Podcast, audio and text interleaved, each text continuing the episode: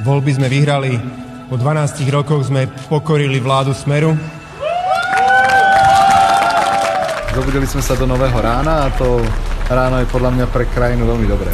Smer nebude vládnuť. Slovensko se vydalo do nové politické reality. Strana Smer utrpěla poprvé od roku 2006 volební porážku a zamířila do opozice. Slaví naopak politik, kterého by až donedávna jako budoucího premiéra typoval jen málo kdo. Lídr hnutí Obyčejní lidé a nezávislé osobnosti Igor Matovič.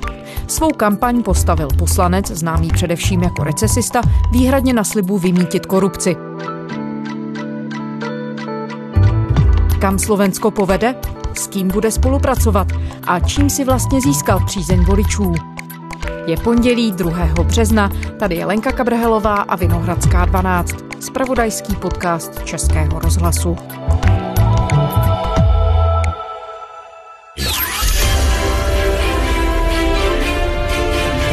Najaktuálnější zprávy z domova a zo sveta. RTVS Radiožurnál. Parlamentné voľby vyhralo s 25% hnutie Oľano Igor Matovič chce vládu s ústavnou väčšinou. Smer SD priznal porážku, jeho volebný líder Peter Pellegrini ponúkne strane svoju funkciu. Premiér Slovenska a místo předseda strany Smer Peter Pellegrini už pogratuloval k vítězství ve volbách Igorovi Matovičovi z opozičního hnutí Olano. Vládní strana Smer je druhá, volili zhruba každý pátý volič. Účast byla podle slovenského statistického úřadu vyšší než před čtyřmi lety. Volit přišlo více než 65% voličů. Předseda vítězné strany Olano Igor Matovič nepřímo potvrdil, že chce být premiérem. Slovensko podle něj prochází třetí revolucí. Dnes bojovalo celé Slovensko symbolicky na z té výročie, kedy ženy dostali volebné právo v Československu, symbolicky na 75,5. výročie Slovenského národného povstania. Ja si myslím, že zažívame tretiu vlnu revolúcie po novembri, po tom, jak sme sa zbavili Mečiara a dnes uh, také ďalšie repete. Premiér Peter Pellegrini a místo předseda Smeru připustil, že jeho strana nejspíš po letech odejde do opozice. Historická porážka v poriadku, prehrali sme. No druhý. A to sú voľby. Piatých voľbách sme skončili druhý, ja to nevnímam ako nejakú obrovskú porážku, ale prehrali sme. Uznávam porážku. Já myslím, že tyhle volby znamenají naprosto zásadní zlom, že přepíšou nebo můžou přepsat dosavadní mapu slovenské politiky. Pavlína Nečásková, zpravodajka Českého rozhlasu v Bratislavě. Protože skutečně je největším asi tím vykřičníkem nad tím vším, že poprvé po roce 2006 nezvítězila sociálně demokratická strana Smer v parlamentních volbách. A tedy to se týká samozřejmě i osobnosti Roberta Fica, který je stále méně vidět a v podstatě jeho popularita a jeho síla mám pocit, že v posledních dnech skutečně den ode dne upadá. Prvenství získalo hnutí obyčejní lidé a nezávislé osobnosti což je hnutí, které ještě před třemi měsíci mělo kolem 6% preferencí. Jak se stalo, že ta jejich popularita takhle raketově narostla? To je v podstatě stále ještě pro všechny záhadou. Já myslím, že je to záhadou i pro Igora Matoviče, tedy lídra takzvaného hnutí Olano, ale dá se říct, že on měl jednu z nejúdernějších kampaní. Vy ste sa na tých ľudí vy***li. 12 rokov ste tu mali budovať sociálny štát a vy ste si budovali sociálny štát pre seba. Ostatní strany nebyly tak hodně vidět. Igor Matovič má velký dar, že umí i složité věci vysvětlovat velmi jednoduše a velmi úderně. On v podstatě se pasuje za takového bojovníka proti korupci a to opakuje neustále dokola. Sme pár dní od historickej chvíle, kedy sa po 12 rokoch eh, utrpenia môžeme zbaviť vlády, ktorá využívala svoju moc na to, aby obohacovala samých seba a ľudí, ktorí im boli spriaznení. Takže tam nebyly žádné komplikované plány, co by budoucí vláda měla dělat. On prostě neustále tvrdí, že potlačí korupci a bude bojovat proti zlu, které poslední dva roky Slovensko ovládalo a tím je tedy myšleno slovy Igora Matoviče strana Smer. Kdo je Igor Matovič, Pavlíno? Co o něm víme vlastně všechno? To je další otázka, kterou si podle mě dnes klade celé Slovensko. A nejen dnes, ale vůbec v posledních týdnech. Igor Matovič je sice už stálicí slovenské politiky, působí v ní minimálně 10 let a je jakýmsi fenoménem, ale v podstatě teď v posledních dnech se zjišťuje, že o něm skoro nikdo nic neví. Vlastně nikdo příliš neví, jaké jsou jeho politické ideje, co by chtěl dokázat, jaké jsou jeho ambice, protože skutečně on několik let opakuje stále to stejné a fenoménem je proto, protože to dělá velmi netradičním způsobem.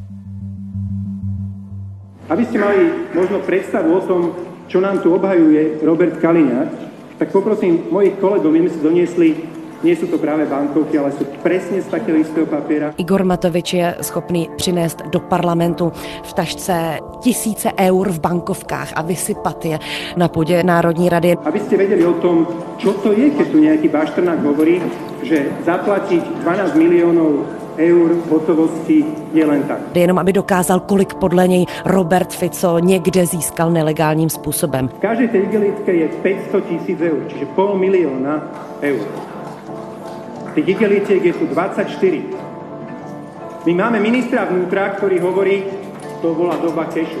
Nebo je schopen během předvolební kampaně jet do Francie, do Cannes a tam dělat živé vysílání po Facebooku. Bonjour, dobrý ľudia na Slovensko.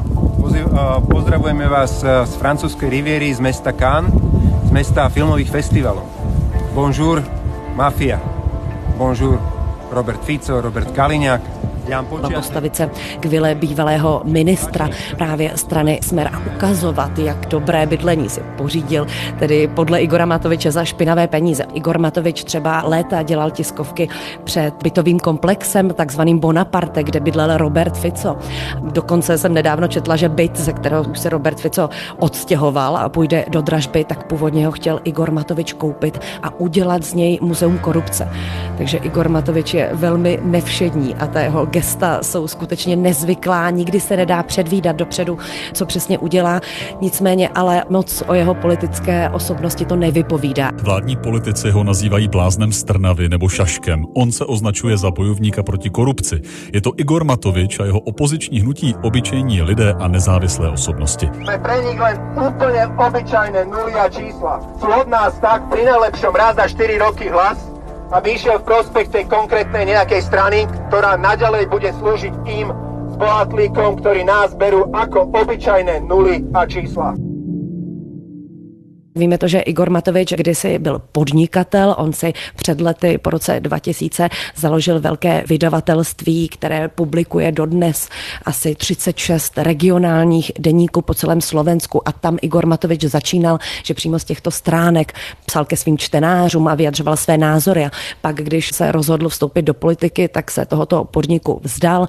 Nejprve začínal v opoziční straně Svoboda a Solidarita lídra Richarda Sulíka, ale po pár letech ji opustil a založil své hnutí obyčejní lidé a nezávislé osobnosti. A jsou to opravdu obyčejní lidé a nezávislé osobnosti? Kdo vlastně na té kandidáce byl a kdo se tedy dostal do parlamentu? Kdo bude zastupovat teď slovenskou veřejnost? Igor Matovič má velký dar v podstatě přemluvit zřejmě kohokoliv a vždy umí velmi vycítit tu notu nebo tu atmosféru, která zrovna ve společnosti je a která je potřebná tedy proto, aby zaplnil nějak svou kandidátku som tu pozvať na toto pódium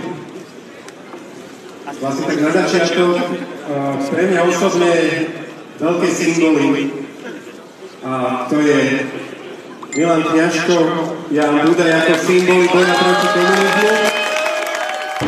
12 rokov je priveľa aj na lepšiu garnitúru, než tú, ktorá tu bola doteraz.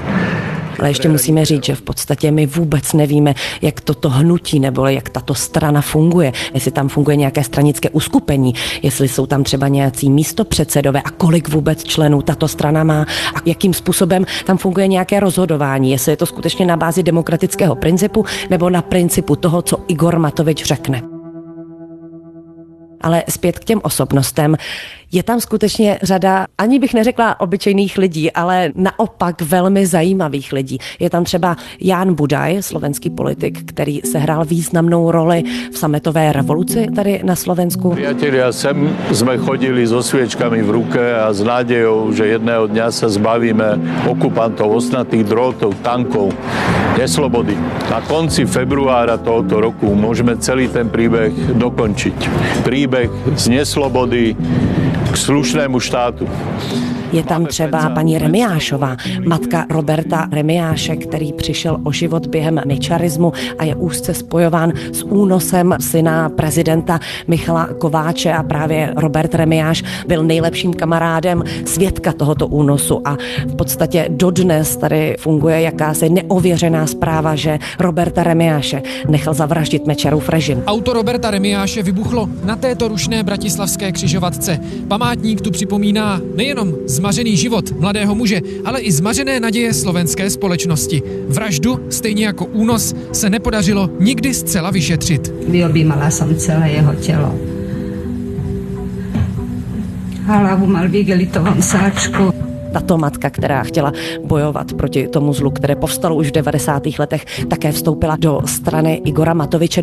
Je tam třeba také Lukáš Kyselica, bývalý vyšetřovatel kauzy Gorila. Chcem čo najmenej rozprávať, chcem viacej konať, chcem, aby sa tu vytvorili zákony pre boj s organizovanou kriminalitou ekonomického charakteru, takže ta škála zajímavých osobností je skutečně nekonečná. Ale je tady ještě jeden jev, který se objevuje u Igora Matoviče a to, že třeba v předešlých volbách měl opět velmi zajímavou kandidátní listinu, ale skoro nikdo z těch osobností tam nezůstal po volbách. Buď přešli do jiných stran, nebo úplně opustili politický život a v podstatě není úplně jisté, proč. Jestli to bylo právě kvůli osobnosti Igora Matoviče, jestli se jim nelíbilo třeba způsob, jakým vede tuto stranu, to dodnes nevíme.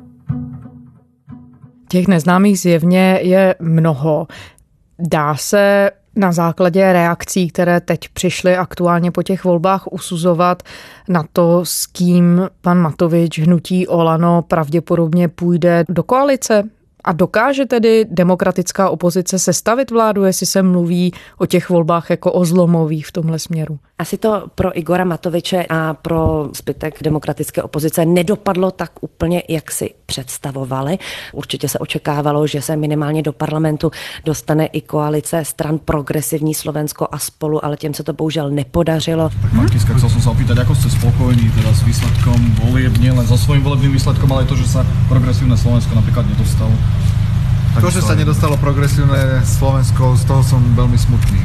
Progresívne Slovensko spolu boli pre nás najbližším partnerom a očakávali sme, že by sme, ak by sme tú šancu dostali, vytvorili dobrý tandem i strana Andreje Kisky za lidi v podstatě je na hranici zvolitelnosti, takže ty plány se budou muset měnit, nicméně určitě potenciál Igor Matovič na sestavení koalice z demokratické opozice má, určitě ji může sestavit se stranou bývalého prezidenta Andreje Kisky, tedy za lidí, o které už jsem mluvila, se stranou Svoboda a Solidarita Richarda Sulíka.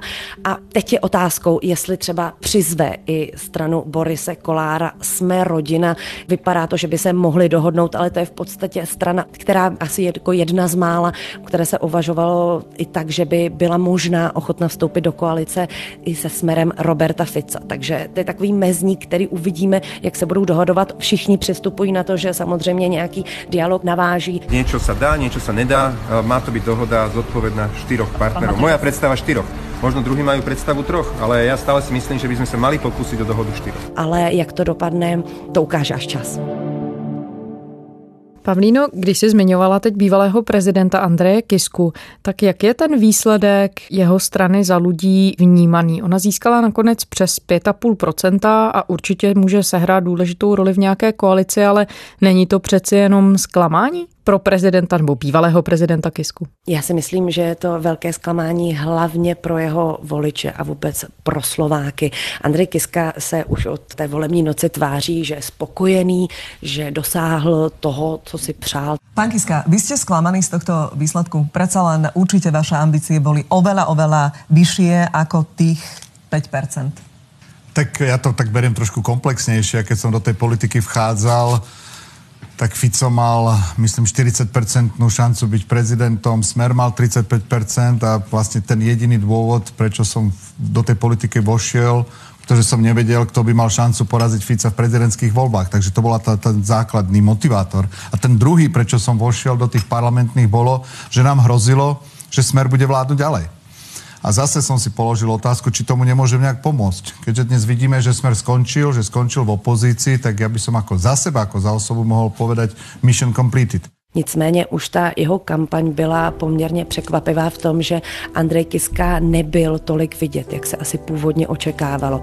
Na Slovensku jsme se v kritických situacích vždy věděli správně rozhodnout. Teraz jsme opět na kryžovatke. Skorumpovaní politici s fašistami alebo dobro a spravodlivosť podstatě před pár měsíci si tady na Slovensku všichni mysleli, že to hlavní téma voleb bude boj bývalého expremiéra proti bývalému prezidentovi, protože Andrej Kiska poté, co předal prezidentský úřad Zuzaně Čaputové, velmi svéřepně a sebejistě prohlašoval, že on jde bojovat proti zlu a že v tom Slovensko nenechá. Nicméně ta kampaň nebyla vůbec výrazná. Často po těch mítinzích jezdili členové jeho strany. Andrej Kiska se tolik neukazoval a přestože strana Smer ho možná možná dlouho ještě považovala za svého největšího nepřítele a skutečně velkou část agresivní kampaně po sociálních sítích cílila právě proti němu. Všetci viete, že bol pri podvodoch s pozemkami.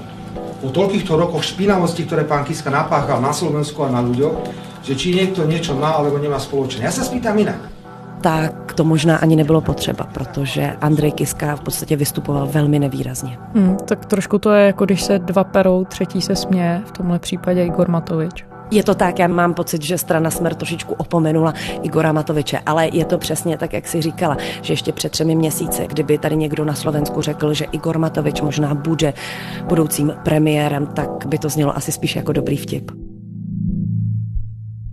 Co tobě, když to takhle dlouho pozoruješ, ty volby ti ukázaly o Slovensku? Protože jenom čistě, když se člověk podívá na ty výsledky, tak vlastně je docela zajímavý rozpor v tom, jak volili třeba Slováci v zahraničí.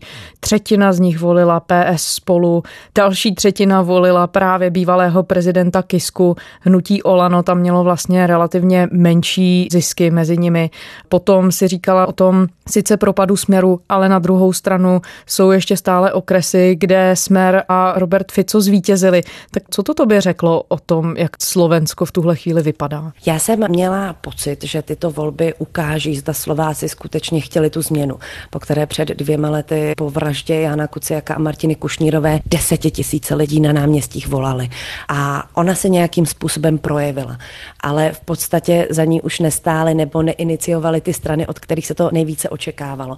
Možná to, že v posledních měsících se skutečně v médiích začaly objevovat objevovat třeba zveřejněné úryvky z vyšetřovacích spisů, komunikace získaná z telefonního zařízení Mariana Kočnera, kde byla řada témat, řada kontaktů, mělo přímé nebo nepřímé napojení na stranu Smer, tak určitě to mělo velký vliv, ale právě Igor Matovič to uměl chytit za ten správný konec, mluvit o té korupci. Zatímco ostatní strany mám pocit, kdyby tak trochu počítali s tím, že lidé tu změnu vyžadují a že prostě se jí sami chopí. Co to vypovídá o Slovensku? Já myslím, že Slovensko prochází skutečně v tuto chvíli náročným obdobím. Já bych řekla, že se tak probouzí a už to trvá celé dva roky. Výsledkem je také to, že dnes v prezidentském paláci sedí Zuzana Čaputová. Uvidíme, kdo bude sedět tedy o pár desítek metrů dál na úřadu vlády, ale rozhodně Slovensko, já bych řekla, hledá své nové já, jen možná ještě přesně neví, jak má vypadat. Jedna zajímavá věc, u které také možná stojí za to se zastavit, je, že z parlamentu úplně vypadla strana maďarské menšiny. Co to znamená? Očekávalo se to? To se očekávalo, i když možná byla Bugár, tedy lídr té silnější strany, strany Most Heat, která byla doposud v koalici se Smerem a se Slovenskou národní stranou, doufal, že to nějak dokáže přeskočit, tu hranici zvolitelnosti. Ale počítalo se s tím, tato strana, dá se říct, velmi zklamala své voliče, tedy maďarské voliče. Už tím, že před čtyřmi lety byla Bugár řekl, že do koalice s Robertem Ficem nikdy nepůjde. A pak to trvalo jen pár dní a už se pisovali na úřadu vlády koaliční smlouvu a třásli si rukou. Byla Bugár zklamal řadu lidí, Musíme ale říct, a to je věc, na kterou se velmi často zapomíná, že to, že dnes Robert Fico už není premiérem, na tom nese právě strana Most velký podíl. Samozřejmě, že ten obrovský tlak přicházel právě z ulice, z těch protivládních demonstrací, ale Robert Fico se nechtěl vzdát a nechtěl odstoupit. Ale ve chvíli, kdy za ním přišla tato nejmenší koaliční strana a řekla, buď odstoupíš, nebo půjdeme do předčasných parlamentních voleb, tak to byl ten moment, kdy Robert Fico řekl, dobrá, já tedy ustoupím a na své místo dosadím Petr Petra Pellegriniho. Slovensko bude mít novou vládu. Tamní politická krize dospěla k demisi současného vládního kabinetu. Dnes si přijal z rukou Roberta Fica prezident Andrej Kiska. Muž, který teď zasedne na úřadu vlády, je dosavadní vicepremiér Peter Pellegrini. Pre mňa je to obrovská čest a na druhé straně je obrovský záväzok, že nakonec... Takže Most Heat v tomto se hrála velkou roli. Já si myslím, že to ale neumí úplně dobře vykomunikovat, že si to řada Slováků neuvědomuje. Nicméně, jak už jsem říkala, to je jeden moment. Jinak strana Most Heat v čele s Belou Bugárem zklamala své voliče v mnoha ohledech a už třeba v prezidentských volbách se ukázalo, že pro ně možná není důležité, jestli právě jejich kandidát je zástupce jejich menšiny, protože řada právě slovensko-maďarských měst volila prezidentku Zuzanu Čaputovou a na maďarského kandidáta na Belu Bugára příliš nehleděla. Ještě jeden aspekt, který ty volby provázel, je podle mnohých nečekaně velká volební účast. Čím to, že lidé přišli? Já musím mluvit za Bratislavu, kde je ta účast skutečně vysoká. Nicméně já jsem z lidí i pár týdnů před volbami skutečně cítila jakési nadšení a víru v to, že se něco změní. Předtím jsem měla pocit, že Slováci jsou ve velké skepsi a že nemají nějakou vidinu toho, že by mohl jednou tuto zem vést někdo jiný než ty už letité struktury. Já nemyslím pouze stranu Smer, ale řadu politiků, kteří se drží v Národní radě desítky let. Teď na nich bylo vidět, že jsou rozhorčení, znovu, jako před dvěma lety a že to chtějí změnit. A hlavně, co je důležitá věc, co mi teda spousta voličů říkala, že poprvé v životě mají pocit, že mají na výběr, že nemusí volit, tak říkajíc, to nejmenší zlo, ale najednou, že ta opozice se natolik rozšířila, ať už přes konzervativní strany nebo více nakloněné k liberálnějšímu směru. Skutečně říkali, že teď poprvé mají radost z toho, že si můžou pročítat, co by jejich kandidáti mohli udělat a že si můžou vybrat. Ještě jedna věc, Pavlíno. Jedna ze stran, o kterých se hodně mluvilo před volbami, byla strana Kotlebovci LSNS, extremistického politika pravicového Mariana Kotleby. Ta strana nakonec získala jenom 7%. Už se někde objevují komentáře a vysvětlení, proč a jak se to stalo? Já jsem dokonce i viděla komentáře typu toho, že Igorovi Matoviči se podařilo i Kotlebovcům uprat nějaké voliče a přetáhnout je na svou stranu.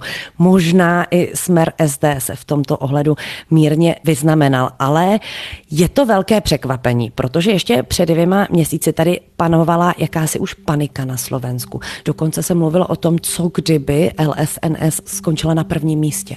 Co s tím bude prezidentka Čaputová dělat? Ona musela čelit otázkám, zda by byla ochotná jmenovat Mariana Kotlebu nebo pověřit ho sestavováním vlády. Urobila by som ako prezidentka v prípade, ak by som mala poveriť konkrétnu osobu zostavovaním vlády, tak ešte predtým, ako by som to povorenie dala, tam je istý priestor. Snažila by som sa vyjednávať to, aby nebol súčasťou vlády. LSNS se pak dlouhou dobu držela na třetím místě a teď je až čtvrtá. Zatímco volební štáby stran, které se dostaly do parlamentu, jsou plné lidí, oslavuje se, tak tady v restauraci na Růžku, kde si zřídili svůj volební štáb Kotlebovci, tak je ticho, pusto, občas někdo vyjde na cigaretu. Do volebního štábu Kotlebovců mohou pouze vybraní novináři, ochranka je nekompromisní a ostatní nepouští. Oni kampaň nikdy nevedou skrze média, protože média jim nejsou příliš nakloněna. Ono je to velmi oboustraná nevraživost, ale řekla bych, že Kotlebovci během předešlých měsíců skutečně navštívili každou obec, každou vesnici, místa, kam se běžní politici vůbec nevydávají. A velmi ochotně těm lidem naslouchali, mluvili s nimi a už ne na každém mítinku se objevovaly přímo ty krajně pravicové symboly, ta fašistická rétorika, za kterou byli v posledních letech hodně kritizovaní. Oni mám pocit, že si dávají teď větší pozor a že skutečně lidem vysvětlovali nebo ptali se jich, co je trápí a na to reagovali. Nicméně nepodařilo se jim to. Uvidíme až v následujících dnech. Proč? No a když jsi mluvila o té náladě mezi lidmi, že tam bylo cítit nadšení a nějaká vůle něco změnit, tak co z toho vyplývá? Dá se říct, že dnes vyhrávají tedy spíš volby emoce na místo programu a tradice? Jsou to určitě emoce, protože to je přesně to, s čím Igor Matovič umí výborně pracovat. Ono se říká, že možná ani není tak dobrý politik, nebo o tom ještě nevíme, ale je naprosto skvělý marketér. Tomu pomohlo naprosto ve všem, protože boj proti korupci, boj proti zlu, to měli ve volebním programu jak za lidi Andreje Kisky, jak progresivní Slovensko, jak strana spolu, v podstatě celá demokratická opozice. Jan Igor Matovič dokázal přesvědčit občany, že to tak bude.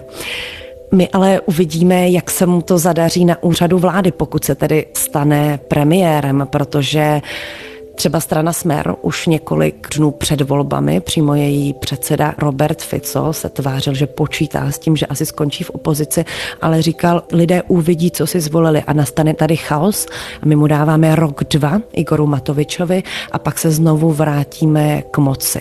Takže strana Smer počítá s tím, že budou třeba předčasné volby, že tato koalice, kterou se staví Igor Matovič, nemusí fungovat.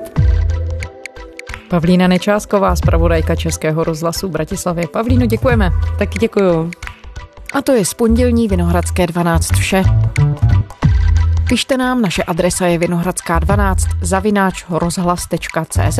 Pokud jste nestihli poslechnout všechny naše díly, kdykoliv je najdete na adrese iRozhlas.cz a také v podcastových aplikacích. Těšíme se zítra.